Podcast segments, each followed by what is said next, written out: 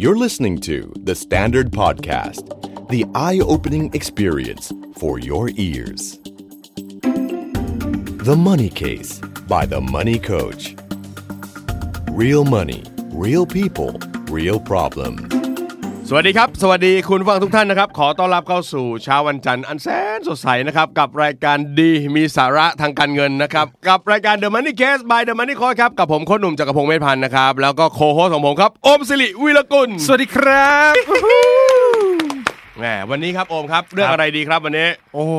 วันนี้นี่เป็นเรื่องเกี่ยวกับการลงทุนด้านกองทุนครับ ครับผม อืม เราเลิกแบบเศร้าๆบ้าง ครับ นะเศร้าๆเครียดๆเรื่องหนี้สินไม่ไม่ไม่ไม่ละ ครับ วันนี้เราลงทุน ลงทุนบ้าง วันนี้เราเอาใจคอลงทุนเลย ครับผม นะครับ ใช่ เรื่องที่เราจะขยี้ในวันนี้คือ ETF ตึงตึงตึง ดึงเอ๊ะมันจะทำไปเพื่ออะไรเสียงพวกเนี้ยนะครับ ผม กองทุน ETF ครับ นะครับแหมมันเป็นกองทุนที่แหมหลายคนพูดกัน อืม นะครับต้องบอกว่าในในตลาดเนี่ยเวลาคนเขาสอนเรื่องคนลงทุนใหม่ ครับ ๆนะครับคนที่มาฝึกฝนการลงทุนในกองทุนรวมใหม่ๆ อยากจะลงกองทุนหุ้น ครับ หลาย ๆ คนก็จะถูกเชียร์ว่าเนี่ยเริ่มจากกองทุนดัชนีสิ อ่า นะครับให้เรียนแบบดัชนีตลาดหลักทรัพย์ ครับ หรือลงประเภทบอกเซ็ตห้าสิบ อ่า อ่าลงทุนในหุ้นชั้นนำห้าสิบ ครับ ตัว ครับ หรือเซ็ตร้อยกันดู อ่า ทีนี้มันก็มีอีกตัวหนึ่ง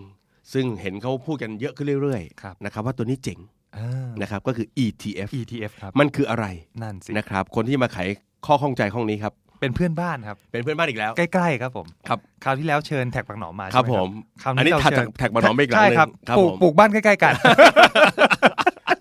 เออครับผ เมื่อไหร่ที่มีเรื่องอะไรที่เสี่ยงภัยอะไรต่างๆ เราจะเชิญพวกเขามา เราจะเชิญเข้ามาครับ กระจายความเสี่ยงครับผม โอเคครับขอเสียงปรบมือกับหมอนัทคลินิกกองทุนครับเว้ย ครับสวัสดีครับสวัสดีครับสวัสดีครับสวัสดีครับ ครับสวัสดีครับหมอนัทครับ สวัสดีครับพี่ ครับผมวันนี้เรามาคุยเรื่องกองทุนนะฮะต้องถามก่อนต้องถามก่อน มีคนเขาพูดถึงกองนี้เยอะขึ้น ครับพี่ เพราะว่าเวลาบางทีพี่ไปบรรยายเหมือนกันก็บอกว่าเฮ้ยคนที่ใหม่ๆเนี่ยเริ่มต้นจากกองง่าย ครับ ๆนะจากกองดัชนีนะเซ็ตห้าสิบเซ็ตร้อยมันก็เริ่มมีคำถามมาว่าโค้ชคะแล้วใช้กองทุน ETF ได้ไหมเพราะเห็นบลจเขาแนะนำมา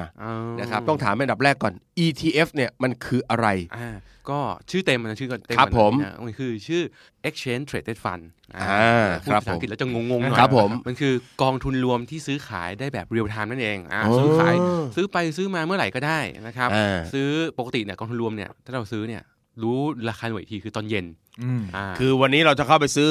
10โมง ใช่ฮะ บ่ายสองบ่ายสาม ไป ค่าเท่ากัน เท่ากันครับ นะครับ อ่า ก็จะไปรู้อีกทีหนึ่งว่าเราได้หน่วยเท่าไหร่ ป เนี่ย ระมาณตอนช่วงหกโมงสองทุ่ม อ่าจะไปรู้ตอนนั้น ใช่ อ่าเพราะว่าเขาต้องให้ทำอะไรกันให้เรียบร้อยก่อน ถูกต้องครับ โอ้ อ่า ครับผมทีนี้ไอ้กองนี้มันพิเศษคือ มันซื้อได้แบบเรียลไทม์ก็คือสมมุติว่าตลาดเปิด 10บโมง อืม 10บโมงครึ่งอ่าเราสามารถซื้อเสร็จปุ๊บรู้หน่วยได้เลย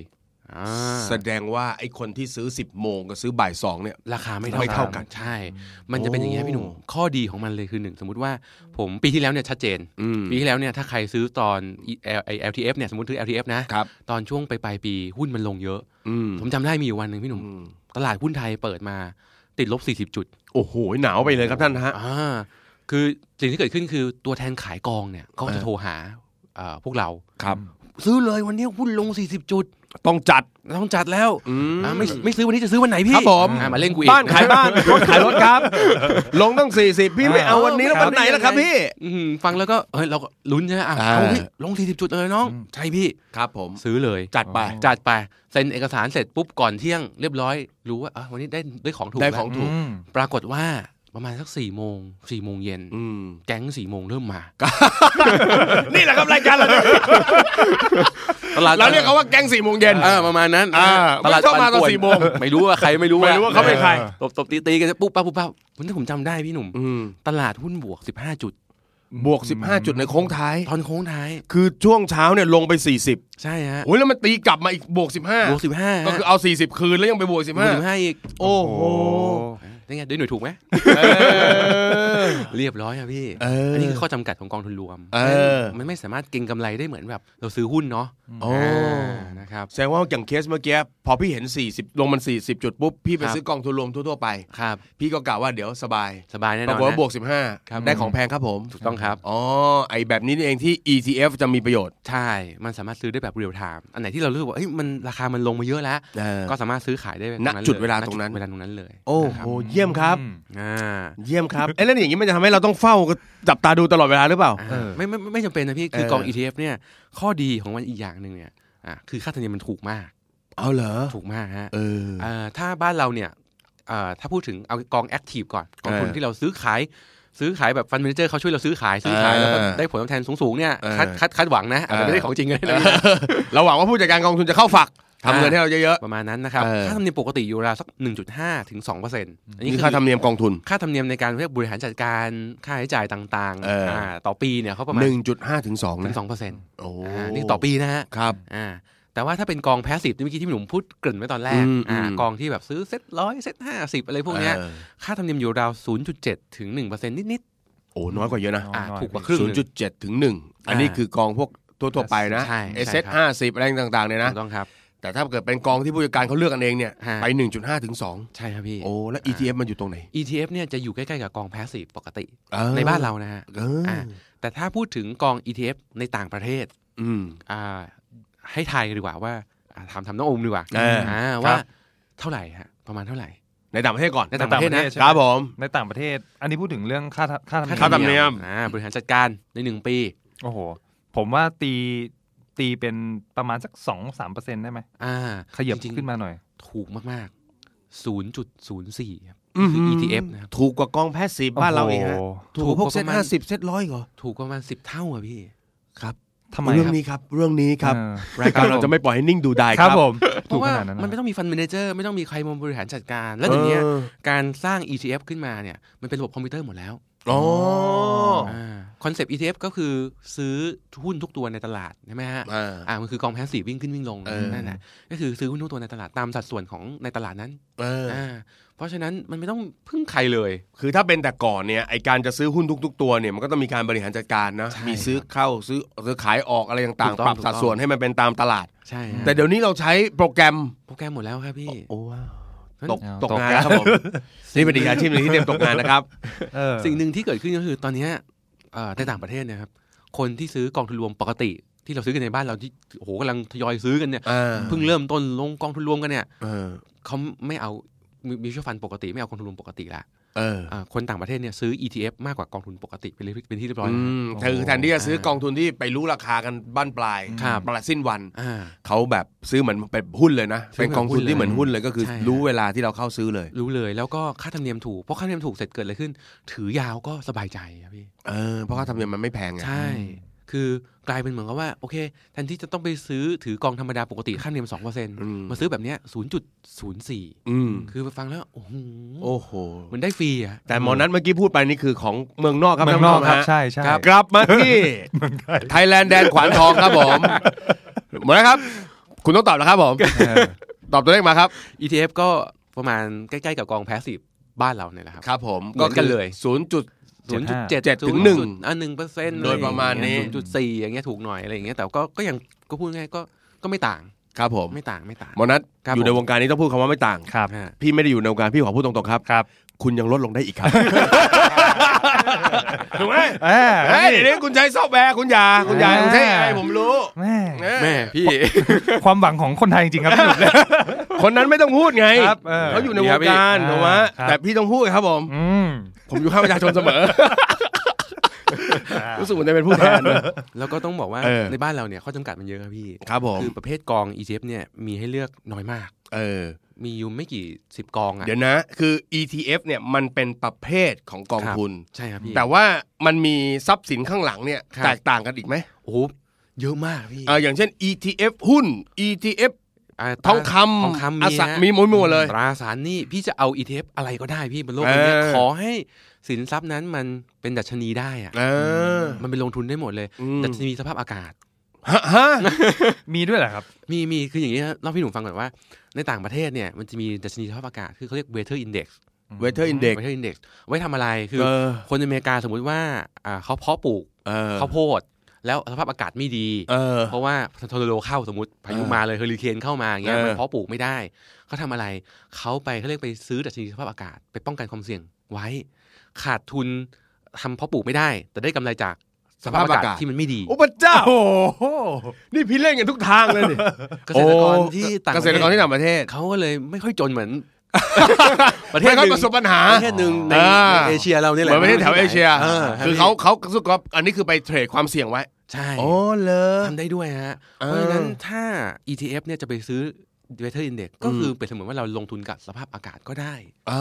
อ คือได้ทุกอย่างพี่อยากได้อะไร ETF อะไรที่ออกมาเป็นดัชนีได้หมด ใช่ อ่า ฮะ เพราะฉะนั้นคุณผู้ฟังต้องเข้าใจให้ตรงกันก่อนตรงนี้คือ ETF เนี่ยมันเป็นประเภทของกองทุน ใช่ครับ นะที่มันสามารถเรียกว่าอะไรเขาเรียกว่ามันซื้อหลาย ๆ ตัว หลาย ๆ ตัวได้ อ่าหลายๆตัวได้ แล้วก็ออกมาเป็นดัชนีหรือเป็นเป็นค่า ครับ หน่วยลงทุนที่รู้ได้ตรงนั้นเลย เรียลไทม์เลย เรียลไทม์เลย ใช่ฮะ แต่ว่าสินทรัพย์ที่อยู่ด้านหลังเนี่ย ครับ ก็ต่างๆกันไปอีก ได้หลากหลายมากค เพ บ ราะงั้นมัน พี่ ก็จะมีชื่อประมาณว่า ETF หุ้น ETF ตรา อสังหา รหนี้อสังหาริมทรัพย์ อ๋อ ทองคำมีหมดเลยพี่จะเอา เออ แบบไหน จะเอาแบบเสี่ยงสูงมากก็ได้ยกตัวอย่างเช่น เอาเอ่อดัชนี S&P 500 เออ คูณ 5 เท่า อืม ถ้า S&P 500 วิ่งก็ไป 10%เราได้ 50%นะพี่ โอ้โห ก็มีฮะ เดี๋ยวอันนี้คือขาขึ้นไง ใช่ฮะพี่ ขึ้น 10 ได้ 50 ขาลง ล่ะ น่าจะ รู้กันอยู่ ทีนี้เมืองไท ยเราทีนี้เมืองไทยเราที่ที่มี ETF เนี่ยมันมี ETF อะไรบ้างตอนนี้ ส่วนใหญ่จะเป็น ETF หุ้นหมดหมดเกือบหมดเลย เกือบหมดเลย ตอนนี้ยังเป็นที่หุ้นมากกว่า ใช่จะเป็นหุ้นไท แม่ ย พี่ก็รอดินฟ้าอากาศอยู่เนี่ย นะครับ แล้วก็ จะจัดให้หนักเชียว แล้วก็จะเป็นหุ้นต่างประเทศนิดหน่อย อ่า ใช่ ตอนนี้ปัจจุบันในเมืองไทยก็จะเป็น บ้า ETF หุ้นในประเทศ ETF ครับ หุ้นในต่างประเทศ นิดหน่อยใช่ครับไม่เยอะ อ๋อ ไม่เยอะคือ คือต้องบอกว่าบ้านเราเนี่ยตัว ETF ที่ออกมายังน้อยมากๆครับ อื พี่ ม เออผมเคยเจอเอ่อคุยกับรุ่นพี่บางคนเนี่ยที่เขาอยู่ต่างประเทศเนี่ย ครับ ผมก็จะบอกว่าบางบริษัทเนี่ยที่ขาย ETF นะ อืม เป็นแบงก์ในต่างประเทศเขาขายกันเนี่ย อืม หกหมื่นกอง โอ้โห อืม บ้านเรากองทุนทั้งหมดพันห้าร้อยกองพี่ ของเรา1,000ทั้งหมด 1,500 ห ก นึ่ อง งพันหนึ่งพันเจ็ดประมาณเนี้ย เออแต่ ประมณ ของเขา นั้น เฉพาะ ETF อย่างเดียว ครับหกหมื่นนะพี่ โอ้โหครับผม เวลาพี่เปิดหาซื้อนี่พี่คงลายตาหน้าดูไอ้โอมเว้ย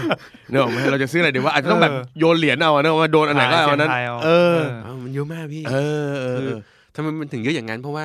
ต้องบอกว่าเมื่อกี้ที่เราคุยคุยคอนเซปต์ไว้เนี่ยไอตัว ETF เนี่ยมันเปรียบเสมือนเป็นแบบดัชนีขึ้นลงตามอย่างเช่น S&P 500 อ่า อ่ะขึ้นแล้วก็ขึ้นลงตามไปด้วย เออ แต่หลังๆเนี่ยมันจะพัฒนาตัวเองนะครับพี่หนุ่ม มัน ครั จะ บ มีเขาเรียกว่า ETF ที่เป็น Smart Beta อือหือ คือมันเป็นกึ่งกึ่งๆ Active ครับพี่ ครับ อ่ามัน Active ได้ด้วยฮะ เอามันไม่ใช่เรียนแบบ อ่า ตลาดอะไรไม่ใช่แล้ว คือมันมีคนหนึ่งมันทะลึ่งนะพี่ ม คือปกติแล้วเนี่ยดัชนีมันต้องขึ้นลงขึ้นลงเป็นแพสซีฟวิ่งขึ้นลงตามดัชนีไปบอกทำไมฉันต้องเอาดัชนีที่มันเป็นขึ้นลงตามหุ้นล่ะ สร้างดัชนีตัวใหม่ขึ้นมาได้ไหม เออ อ่า ก็เลยไปทะลึ่งสร้างดัชนีตัวใหม่ขึ้นมา ยกตัวอย่างเช่นเขาก็ไปเอาหุ้นที่สมมุติว่าอ่าเป็นหุ้น ROE สูงสูง อืม ๆอย่างเช่นก็คือกำไรต่อหุ้นน่ะสูงสูง เออ ๆอ่าพวกเนี้ยขึ้นมานะครับกำไรต่อทุนของของผู้ลงทุนเนี่ย คัดมา คัดมาแลนกิ้งใหม่ บริษัทไหนที่ ROE สูงเรียงมาเลย ลงทุนอันนั้นอันดับแรกเลยเงินเยอะหน่อย เออ อันไหนที่ ROE ลงมาก็ใส่เงินน้อยลงมาหน่อยตามสัดส่วน เออ เป็นดัชนีตัวใหม่ รวมหุ้นที่ ROE สูงสูง เออ ๆรวมหุ้นที่เป็นคุณภาพดีอะไรอย่างเงี้ย โอ้โหย อ่า อย่างนี้มันได้อีกร้อยแปดเลย ได้โอ้มันถึงไม่หกหมื่นไงพี่ เออหุ้นดัชนีเอามาหุ้นที่แบบผลตอบแทนต่อหุ้นสูง ใช่ ถูกไหมเออ ใช่ฮะ โอ้โหหุ้นปันผลสูง หุ้นมันผลสูงจับมาเรียงกันได้พี่ แล้ว หุ้น ก็ ขาดทุนสูงอะไรเงี้ ย มีไหม ไม่น่าเอามาเท่าไหร่ ไม่น่ามานะ ไม่ควรนะพี่ โอเค ไม่ควร อ่ามันมันมันทำมันลูกเล่นมันเยอะมาก เออ มันเลยกลายเป็นเขาเรียกว่าเป็นเขาเรียกสมาร์ทเบต้าคือกึ่งกึ่งแพสซีฟกึ่งกึ่งแอคทีฟ อ่า เราลงทุนไปเนี่ยเราก็สามารถที่จะลงทุนแล้วได้ผลตอบแทนที่มันสูงกว่าตลาดหุ้นดัชนีตลาดหุ้นได้ด้วย อ่าก็ทำได้อีก อ่าค่าเหนียวก็แพงขึ้นมาหน่อยนึง แต่ก็ อืม ประมาณใกล้ๆกับกองแพสซีฟบ้านเรา ครับ อ่าเท่านั้นเองครับพี่ เออก็ถือว่าโอเคนะทางเลือกค่อนข้างเยอะ ใช่ แต่ว่าของเมืองไทยตอนนี้เราหลักๆ ไปที่ไปที่หุ้น ถูกต้องครั นะ บ เพราะฉะนั้นคุณต้องรออีกสักนิดนึง อื นะ ใช่ ถึง ครับ จะมี พี่ ETF ประเภทอื่นๆ ซึ่งคาดว่าถ้า ครับ เกิดว่าคนไทย หรือตลาดเข้าใจเรื่องการลงทุนมากขึ้นอีกนิดนึง ครับพี่ ก็คงจะมีตัวใหม่ๆตามผมเข้าาม ว่าอ่าตอนนี้หลักทรัพย์หลายๆที่เนี่ยเริ่มเปิดให้บริการ ก็คือไม่รอเมืองไทยแล้ว เออ คุณเปิดพอร์ตเสร็จปุ๊บ ไปซื้อข้างนอกเลย พาไปซื้อข้างนอกเลยซื้อที่ตลาดหุ้นนิวยอร์กเลย โพาไปทัวร์เลย เอ อ่าอย่างนี้ก็มีนะพี่ เออ เพราะฉะนั้นจริงๆ รุ่นรายย่อยเนี่ยจริงๆลงทุนได้แล้วนะ อ่าลงทุนได้แล้วนี่คือ ครับ ETF นะครับ ใช่ ใครอยากจะ ใช่ ซื้อพวกดินฟ้าอากาศ ครับ ครับผม ครับ น่าสนใจมาก น่าสนใจมาก เออ ครับ พี่ว่าคนที่ทำกำไรมากน่าจะอยู่แบบกรมอุตุอะไรเงี้ย มันจะได้ถือว่าเป็นถือว่าอินไซเดอร์เขาเนี่ยว่าเป็นข้อมูลวงในเออ ไม่แน่นะพี่ เออเออไม่แน่ เออ เออ ทีนี้ ETF เนี่ยมันเหมาะกับคนกลุ่มไหนยังไงสมมติอ่ะพี่เป็นคนที่มีการลงทุนของพี่อยู่ ครับ อ่ะพี่เป็นคนทำงานประจำนะเสร็จแล้ว อ่า พี่ก็มีอาจจะมีสำรองเลี้ยงชีพบริษัทของพี่ ครับพี่ พี่มีลงทุน IMF LTF เพื่อ ครับ ภาษีอยู่แล้วอย่างเงี้ย อืม พี่อยากจะหยิบจับ ETF ETF ครับพี่ เอ้ยตอนเนี้ย ETF เนี่ยมันมีบวกเข้าไปอยู่ใน LTF ด้วยไหม ยังไม่มี ผมมันจะวุ่นวายมากเลยนะครับ ชื่อมันจะอะไรวะโอ อะไรนะพี่ ETF LTF คือหมายว่าเป็น ETF ที่ลดหย่อนภาษีด้วยอย่างเงี้ย อ่ายั ยังไม่มาใช่ ยัง ไหม ไม่มา ยั ยัง งไม่มา เออไม่มาอันไหนแล้วก็จะมาเออทีนี้ ครับ คือ ถ้าอย่างเงี้ยพี่จะจัดยังไงดีเพื่อเอาไปใช้ประโยชน์ได้มากขึ้น จริง ๆ ถ้าให้ผมมองนะ เหมือนซื้อมิวชั่ฟันหรือซื้อกองทุนรวมปกติเลยพี่ เออ ปกติเรามีเงินเหลือเนี่ยจาก เออ ซื้อ LTF แล้วซื้อนู่นซื้อนี่เสร็จหมดแล้วกองทุนสำรองเลี้ยงชีพแล้วเนี่ยอยากลงทุนเพิ่ม อืม อยากซื้อไอตัว ETF ที่ผมพูดเนี่ย เออ ก็มองไปเหมือนกองทุนหนึ่งกองทุนก็ได้ แต่ว่าต้องไปเปิดพอร์ตที่ลงทุนไปต่างประเทศเท่านั้นเอง อ่า อ่าเพราะว่ามันมีตั้งแต่ความเสี่ยงต่ำมากๆ อื พี่ ม มันเหมือนเหมือนเป็นกองตลาดเงินก็ยังมีเลยนะ อืม เป็นกองตราสารหนี้ก็มี อ๋ แล้ว อ ก็ เป็นคือไอ้ตัวความเสี่ยงน้อยๆก็มี ก็มีถูกต้องครับ อ๋อ เพราะฉะนั้นลงทุนได้หมดเลย ก็เปรียบเสมือนกองปกติไม่มันถึงไม่แปลกที่ในเมืองนอกเนี่ยปัจจุบันเนี่ยคนซื้อ ETF มากกว่ากองทุนปกติเป็นที่เรียบร้อยแล้ว อืม เพราะค่าธรรมเนียมมันถูก แล้วก็คุณก็เลือกได้แบบหลากหลาย โอ้ยค่าธรรมเนียมเมื่อกี้เมื่อกี้มันถูกมากนะ ถูกครับ เนาะ ใช่ครับพี่ เออ นั้นก็คือซื้อได้เลยฮะ ถ้าอยากซื้อก็ซื้อได้ ก็คือเหมือนกับซื้อแล้วก็มาเก็บไว้ในพอร์ตเรา ใช่ฮะ ทีนี้มันเหมาะกับพวกที่อ่าอย่างถ้าเกิดว่ามันเราเรารู้อะไรตลอดเวลารู้ราคาตลอดเวลามันเหมาะกันพวกที่ชอบแบบเทรดกองทุนไหม ตามสบายเลยพี่ จะเป็นกลุ่มเทรด ลย ก็ได้ ใช่ เก่งกำไร ครับ ก็ได้ เก่งกำไรก็ได้เพราะว่าไม่มีค่าธรรมเนียม ค่าธรรมเนียมที่พี่เสียอย่างเดียวคือค่าบล็อกเคเลตฟรีหรือค่าซื้อขายกอง เออ ก็คือมันเหมือนซื้อขายหุ้นนะครับ เออ อ่าก็เพราะฉะนั้นคนเล่นหุ้นอยู่แล้วจะซื้ ค อ รับ ETF ก็ไม่ใช่เรื่องแปลกแถมมีซื้อขาลงได้ด้วยนะพี่เขามีช็อต ETF ด้วย โโห อย่างเช่นแบบ ไป S&P ไกลเลย 500 วิ่งขาลงวิ่งลงได้กำไร ทำกำไรได้ทั้งขาขึ้นและขาลง ทำได้หมดเลยฮะ โอ้โห ยกเว้นขาขึ้นหน้าผากนั่นแหละ อ่าใช่ เอาทุกทางเอาทุกทางเลย เออเออ แล้วก็มีข่าวดีคือเอ่อถ้าใครย้อนไปประมาณสัก 6 เดือนที่แล้วเนี่ย อืม JP Morgan กับ Fidelity สองบรจยักษ์ใหญ่ของของโลกเลยนี้ ครับ ออก ETF ที่ไม่มีค่าธรรมเนียมในการบริหารจัดการออกมาพี่ซีโร่ฟรี เอ้ยแล้วก็ได้อะไรอ่ะ เขาได้แค่ค่าโบคเลตฟรีที่ผมบอก อ๋อ ซื้อขาย ตอนซื้อขาย ใช่ แต่ค่าธรรมเนียมไม่มี ไม่เก็บเลยพี่ ไม่เก็บ แม่งโหดมากอะ เออแทนที่แต่ก่อนคุณจะไปซื้อหุ้นรายตัว ถูกไหม ครับ นี่คุณคุณใช้กองนี้ก็ได้ ใช่ฮะ ถูกไหม กั แล้วก็ใช้กองนี้คุณก็ไม่ไม่ได้เสียค่าธรรมเนียม ถูกต้องครับ เพราะปกติคุณแค่คุณเอาเงินเข้ากองทุนแต่คุณเสียค่าธรรมเนียมไปแล้ว ใช่ครับพี่ โอ้โห ยั่วยั่ว ครับผ ๆออ ม กมายั่วยั่วๆเลย อยากให้บรจในไทยได้สังเกตอะไรไว้สักนิดหนึ่งนะครับ ไม่มีค่าธรรมเนียม ไม่มีค่าธรรมเนียม ครับผม เออ โอ้ โหดมากโหดมาก เออเออเออเพราะงั้นเอ่อตอนนี้แสดงว่าถ้าเกิดในเมืองไทยเนี่ยช่องทางอาจจะไม่เยอะกองไม่มาก ใช่ครับพี่ แต่คุณสามารถใช้กองทุนรวมต่างประเทศเนอะผ่านการลงทุนโดยใช้ ETF เนี่ย เป็นตัวช่วยทำให้พอร์ตของคุณมีความเขาเรียกอะไรอะแหมมีความหลากหลาย หลากหลายได้ครับพี่ เอ ใช่ อ แต่สิ่งหนึ่งที่ต้องระวังระวัดระวังมากๆ คือเรื่องของค่าเงิน นั่นไง เรื่องเดียวเรื่องเดียว นั่นไง อ่า ค ค รั รับ บเดียวครับ ฟังไว้พร้อมกันนะครับ ค่าเงินเออ เพราะว่าบางทีเนี่ยเราซื้อ ETF เนี่ยได้กำไรก็จริงนะ แต่ว่าพอคอนเวิร์ตหรือเปลี่ยนค่าเงินกลับเข้ามาเป็นเงินบาทปุ๊บ อืม อ่าอาจจะขาดทุนได้ ตรงนี้เรามีทาง ครับ แก้ยังไงครับ อ่ะก็ต้องบอกว่า ค่าเงินต่ำลงก็อย่าเพิ่งขายเข้ามา ใช่ใช่ใช่ อ่าเงินไม่เอ้ยต้องมาไม่ต้องใช้เงินเยอะไหม ขั้นต่ำะไร ตอนนี้พี่มีอยู่ ไห สองหมื่นห้าทั้งตัวนี้พอจะเปิดได้ไหม คือถ้าถ้าหลักทรัพย์เนี่ยเขาบริการ ครับ ส่วนใหญ่ก็จะขั้นต่ำก็คือที่นอกที่เมืองนอกเนี่ยเขาซื้อ เออ หน่วยเท่าไหร่ก็เท่านั้นนะพี่ แต่ว่าเราเปิดบัญชีที่ที่เมืองไทย ที่เมืองไทยใช่ฮะ โอ้ ส่วนใหญ่เขาไม่ค่อยมีขั้นต่ำเท่าไหร่ อืม อ่า เปิดบัญชีที่เมืองไทยได้ แต่เราสามารถ ใช่ฮะ ซื้อกองต่างประเทศได้ ใช่ โอ้โหไฮไลท์มาอยู่ตรงนี้ มันก็ไม่กี่ตังค์เอาเป็นว่ามีเงินแบบเริ่มต้นลงทุนสักสองสามหมื่นอย่างเงี้ย เออ เออผมคิดว่าน่าจะเริ่มพอได้แล้ว เออ แล้วหรือว่าแล้วแต่หลักทรัพย์นั้นว่าเขามีขั้นต่ำเท่าไหร่ เออเพราะว่าบางทีพี่ก็เห็นเหมือนกันอ่ะหุ้นอ่ะ Google อย่างเงี้ย อืม Apple อย่างเงี้ย เมซอน เออ เราจะเอาเงินเราไปซื้อโถโถโถโถโถ โถ สงสารตัวเองเหลือเกิน แต่เราสามารถใช้กองทุน ETF ที่มันมีไอ้พวกนี้อยู่ข้างในเนี่ย ใช่ เข้าไป ได้ ซื้อ ครับพี่ ผมยังซื้อไว้กองหนึ่งแต่กองนี้เป็นกองสมาร์ทเบต้า ครับ ที่เขาปกติเนี่ยหุ้น S&P 500เนี่ยคือหุ้น เออ 500 ตัวแรกของอเมริกา เออ อ่ะมันเป็น ETF ที่เอาคัดหุ้น S&P 500 ออกมา โดยเลือกเฉพาะหุ้นเทคโนโลยีอย่างเดียว อืม อ่า ทางเราเลยนั่นเนี่ยเฮ้ยโอ้ พี่หนุ่มบอกว่าอยากเป็นเจ้าของเนี่ยได้เลยพี่ก็คือมันจะมี ETF ที่เป็นแบบหุ้นเทคโนโลยีอย่างเดียว เออ อย่างเงี้ยซื้อได้ ตอนนี้มันแทบทุกวรจหรือเปล่าที่ที่ที่เปิดแบบนี้ได้ เออไม่ทุกไม่ไม่ทุกบริษัทหลักทรัพย์ไม่ไม่ใช่ทุกที่ อ่า ที่ ต้องลองสอบถามดูนะครับ ต้องสอบ คุณใช้ ถาม บ ดู รจของอะไรอยู่ ใช่ใช่ นะครับ แล้วก็คุณอาจจะสอบถามได้ว่าเอ้ยคุณสามารถให้บริการซื้อ ETF ในต่างประเทศได้หรือเปล่า ถูกต้องครับพี่ เนอะมันก็ทำให้พอร์ตเราหลากหลายมาก เพราะบางทีเนี่ย หุ้นในประเทศเราสงบเงียบมาก ม โอ้โหอย่างกับปัดช้า เลย เงียบสงบไม่มีการเคลื่อนไหวอะไรเลยถูกไหม เออ เราก็แบบโอ้โหทำเงินไม่ได้ แต่อย่างนี้คือเราเราออกไปต่างประเทศอ่ะบางที ใช่ ในในไทยเงียบแต่ในต่างประเทศมีความคึกคัก ใช่ใช่ ใช่ไหมอ่ะมันก็เป็นจังหวะเป็นโอกาสของเรา ถูกต้องครับพี่ เออเนี่ยเห็นเอ้ยมันดีนะเนี่ย โอมสองหมื่นห้าของเรา ครับผม สั่นละรัวเลยนะ ได้ลงทุนแน่ ทีนี้ ครับ เอาล่ะถ้าบอก ข้อข้อควรระวังดีกว่า เพราะว่าอ่ะ อ่า เมื่อกี้ที่เห็นละหนึ่งตัวคือเฮ้ยคุณ อืม จะไปเพิ่มพอร์ตในต่างประเทศอย่างเงี้ย ครับ แน่นอนแหละมีเรื่องค่าเงินที่ต้องระมัดระวัง ค่าเงินครับ มีเรื่องอะไรอีกไหมฮะหมอหน้าที่ต้อง จ แบบ ริงๆเนี่ยเป็นเรื่องของการจัดพอร์ตลงทุนของเราเองมากกว่า เออ อ่าเพราะว่าอย่างที่บอกก็คือถ้าไปเก็งกำไรเนี่ยบางทีมันก็มีโอกาสขาดทุนมีอะไรอย่างเงี้ยเนาะ เออ แล้วไปเล่นตัวอะไรแปลกๆ อย่างที่ ETF ที่ผมบอกเมื่อกี้คูณ 5 เท่าคูณ อืม 3 เท่า เออ อะไรอย่างเงี้ ครั ย บ มันก็มีความเสี่ยงของตัวเราเองแล้ว อืม นั้นก็ต้องไปดูว่าเอ๊ะเราพร้อมจะเสี่ยงแบบไหน ถ้าไม่พร้อมเสี่ยงก็ลงตราสารหนี้ต่างประเทศก็ได้ อันนี้ อื ก็ ม ไม่ได้ว่าอะไรใช่ไหม อื ฮะ ม เราก็สามารถที่จะลงทุนได้กำไรค่อยเก็บไปเรื่อยๆก็ได้อสังหา เออ ต่างประเทศก็มีนะ เออ ETF หลีดต่างประเทศเยอะแยะเลย อืม แบบเนี้ย อ่า นะครับ เป็นไงเพื่อนๆเพราะฉะนั้นต้องดูพอร์ตดูโดยตัวเองด้วย ดูตัวเองดีกว่าผมว่า เออว่าคุณรับความเสี่ยงอะไรได้แค่ไหน ใช่ คุณ ช่ เข้าใจมันหรือเปล่า ใช่ เนาะอยู่ดีไม่ใช่แบบ 25,000กรัมแน่นเลยนะแล้วโยนใส่ 5 เท่า แล้วก็ ต้องเข้าใจว่าเวลาเทรดเอ่อต่างประเทศมันไม่เหมือนเวลาในเมืองไทยเนาะ อ๋อ เวลาเริ่มเวลาปิดอะไร เออ อ อ ย่างเงี้ยครับประมาณนั้นมันก็จะมีการเช็คกลางคืนอ่ะพูดง่าย ใส่ไป 25,000 ครับ ๆครับผม ตื่นเช้ามาหมดแล้ว ลืมดูเวลา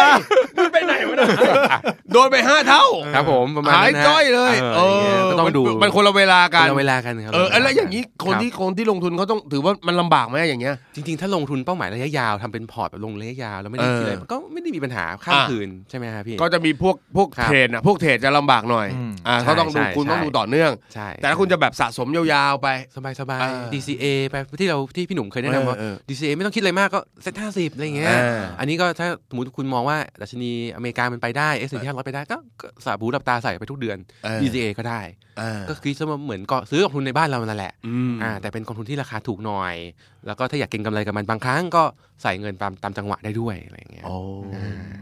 แล้วระยะเวลาถือครองอะไรเงี้ยพี่เมื่อกี้เห็นพูดเรื่องเวลา มัน ครับ มันเหมือนกับ LTF อะไรอย่างงี้บ้างไหม ไม่ เจ็ด ไม่มี ปี ไม่มี ปฏิทิน ไม่มี ไม่มี คืเลอย ถือได้ ใช่ไหม ยาวๆเลย ถือจนกว่ากองจะเลิก ถือจนกว่าดัชนีนั้นจะไม่มีในโลกแล้วอะไรอย่างเงี้ย โอ้ อืม อ่า อย่าขนาดนั้นเลยใช่ไหม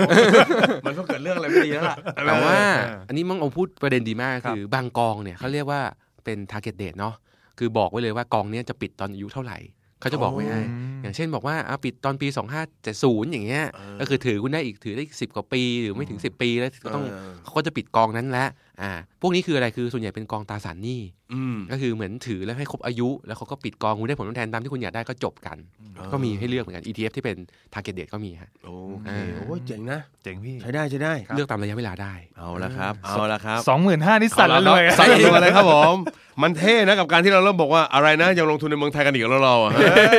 ดี๋ยวนี้เขาลงทุนเมืองนอกกันแล้ว ครับผม โอ้ เพื่อนผมก็ลงทุนต่างประเทศนะครับ ครับผม ข้ามไปปอยเปตนะครับ ไม่ใช่อันนั้นไม่ใช่ ไม่ใช่ไม่ใช่ อันนั้นไม่ใช่การลงทุนแต่นี่เป็นการลงทุนจริง อ่าทำไปล้อเล่นไป ETF การพนันก็มีนะ ๆเอ้ยเหรอโอ้โหโลกเราเนาะ รวมกลุ่มคาสิโนไว้อยู่ใน ETF อันเดียวกัน เป็นธุรกิจคาสิโน ใช่ธุรกิจคาสิโนครับ โอ้โหโลกเราไปไกลมาก ครับ อ่าห โลกรือ เราไปไกล หรือ มาก หรือบ้านบ้านบ้านเราเนี่ยมีธุรกิจที่กำลังเริ่มไปได้ดีมากเลยจาก อืม รัฐบาลที่กำลังส่งเสริมกันอยู่ ครับผม ธุรกิจกัญชา อันนี้น่ากลัวครับ มี ETF ครับผม กัญชาด้วยนะพี่หนุ่ม เอ้ยจริงเหรอในเมืองนอกเหรอครับ มีนะพี่ใน อืม นิวยอร์กเพิ่งเข้าไป โอ้โห เหรอฮะ ใช่ เป็นธุรกิจเลยนะ เป็นกลุ่มธุรกิจที่ทำกัญชา เพื่อที่จะใช้ทางการแพทย์บ้างใช้สำเริงสำราญบ้างอะไรอย่างเงี้ย เออ เนกอะ เออ รวมกัน เออ เป็นธุรกิจที่เข้าจดทะเบียนในตลาดหุ้นเนาะ เออแล้วไปจดทะเบียนด้วย จดทะเบียนด้วยแล้วเขาก็จับมารวมอยู่ใน ETF แล้วก็ อ๋อ ขายออกมา โอ้มีหน้าซื้อแล้วคืนเครงกันจังเลยนะ ซื้อแล้วขำ เมื่อ ร่วน กี้ เลยฮะ หัน พี่ ไปดูแววตาโปรดิวเซอร์สนใจ โปรดิวเซอร์บอกจะขอทบอีกสักสองหมื่นตามกันเข้ามา เออ เอาล่ะ ถ้าเกิดว่ามีคนสนใจ วันนี้หมอนะครับ มีคนสนใจ ETF อยากจะใช้เป็นส่วนหนึ่งของการวางแผนสร้างความมั่งคั่งตัวเอง ครับพี่ หมอนัทมีคำแนะนำหรือนะครับ อาจจะเป็นการชี้ทางหน่อยว่าควรจะเริ่มต้นอย่างไร ครับขั้นแรกก็เอ่อศึกษาหาความรู้ก่อนครับว่าตัว ETF จริงๆ แล้วหน้าตามันเป็นยังไง อืม มันสร้างขึ้นมาได้ยังไง หน้าตาเป็นแบบนี้ทำไมมันถึงซื้อขายได้แบบเรียลไทม์เนาะมันหน้าตามันเป็นข้างในจริงๆ แล้วข้างในมันประกอบด้วยอะไรบ้าง อันเนี้ยต้องไปศึกษาก่อน แต่ แต่ ว่า ว่า ที่หมอนัทบอกว่าสร้างด้วยอะไรหมายความว่าแต่ละอันมันก็จะมีส่วน ส่วนประกอบไม่เหมือน ส่วนป กัน ระกอบไม่เหมือนกัน ใช่ใช่ อืม แต่ว่าเอ่ออยากให้เข้าใจมันลึกๆ คือเราลงทุนอะไรก็แล้ว แต่สิ่งสำคัญสุดคือต้องเข้าใจก่อนนะว่าเอ่อมันมีความเสี่ยงหรือมันมีอะไรข้างในอยู่ ครับ อ่านั่นเองนะแต่ว่าก็ผมดูแล้วก็คือทั่วโลกเขาใช้กันเป็นเครื่องมือตามปกติเลยอะ่ะ อืม มันไม่ได้มีความซุ่มเสี่ยงอะไร เออ ต้องเข้าใจโครงสร้างที่มาก่อน เออ จากนั้นก็เดินเข้าไปเปิดบัญชีหลักทรัพย์ ครับ นะทดลองซื้อขายดู อืม เอาตัวง่ายๆ แบบเบสิกเบสิก S&P 500 หรือเป็นดัชนีหุ้นไทยก็ได้ ครับ แต่ไปซื้อในต่างประเทศดูก็ได้ดูเขาเคลื่อนไหวหน้าตาเป็นยังไงเหมือนบ้านเราไหม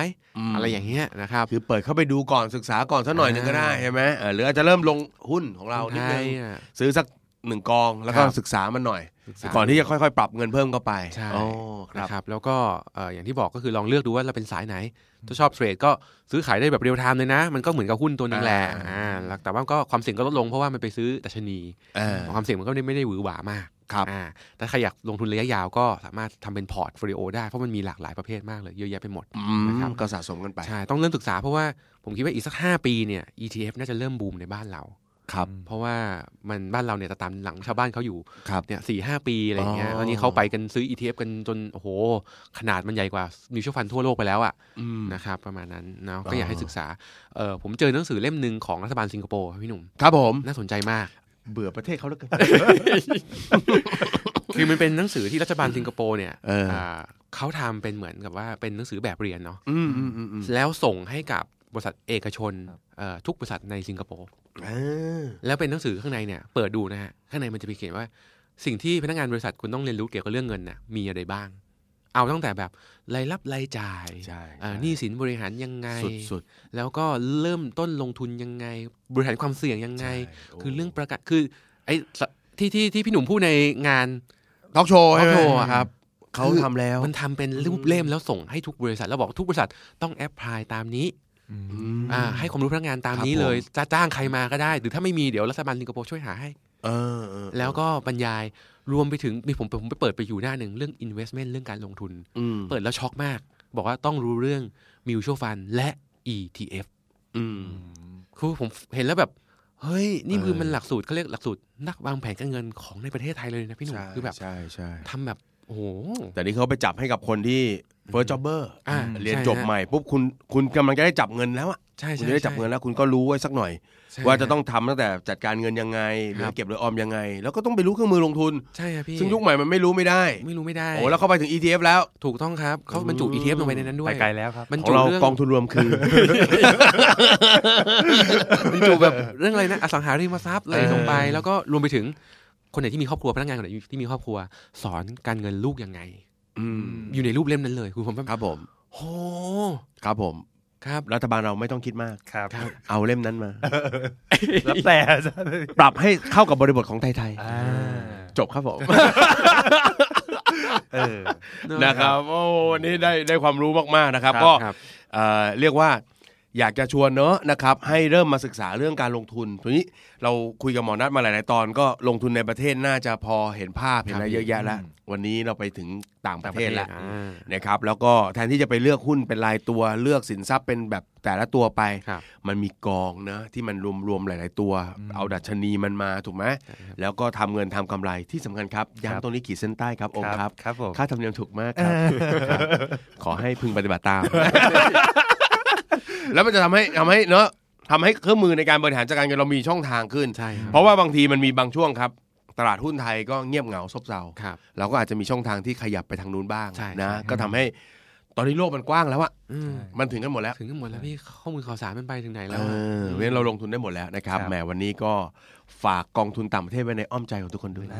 อ่า นะครับขอเสียงปรบมือให้กับหมอน้อยคลินิกกองทุน ขอบคุณครับขอบคุณครับขอบคุณครับขอบคุณครับ นะครับแหมรายการดีๆแบบนี้ครับนะฮะเรื่องการเงินนะครับ ก็ติดตามกันได้เป็นประจำทุกวันจันทร์ครับ ครับ กับผมแล้วก็อมสิรินะครับ ครับ The ผม Money Case by The Money Code นะครับ แต่วันนี้เวลาหมดแล้วนะครับ ต้องกลับลาคุณผู้ฟังไปก่อน อ่า แล้วพบกันใหม่ในตอนหน้านะครับ สวัสดีครับ สวัสดีครับ ติดตามทุกรายการของ The Standard Podcast ทาง Spotify, YouTube และทุกที่ที่คุณฟัง podcast ได้แล้ววันนี้ The Standard Podcast Eye Opening for Your Ears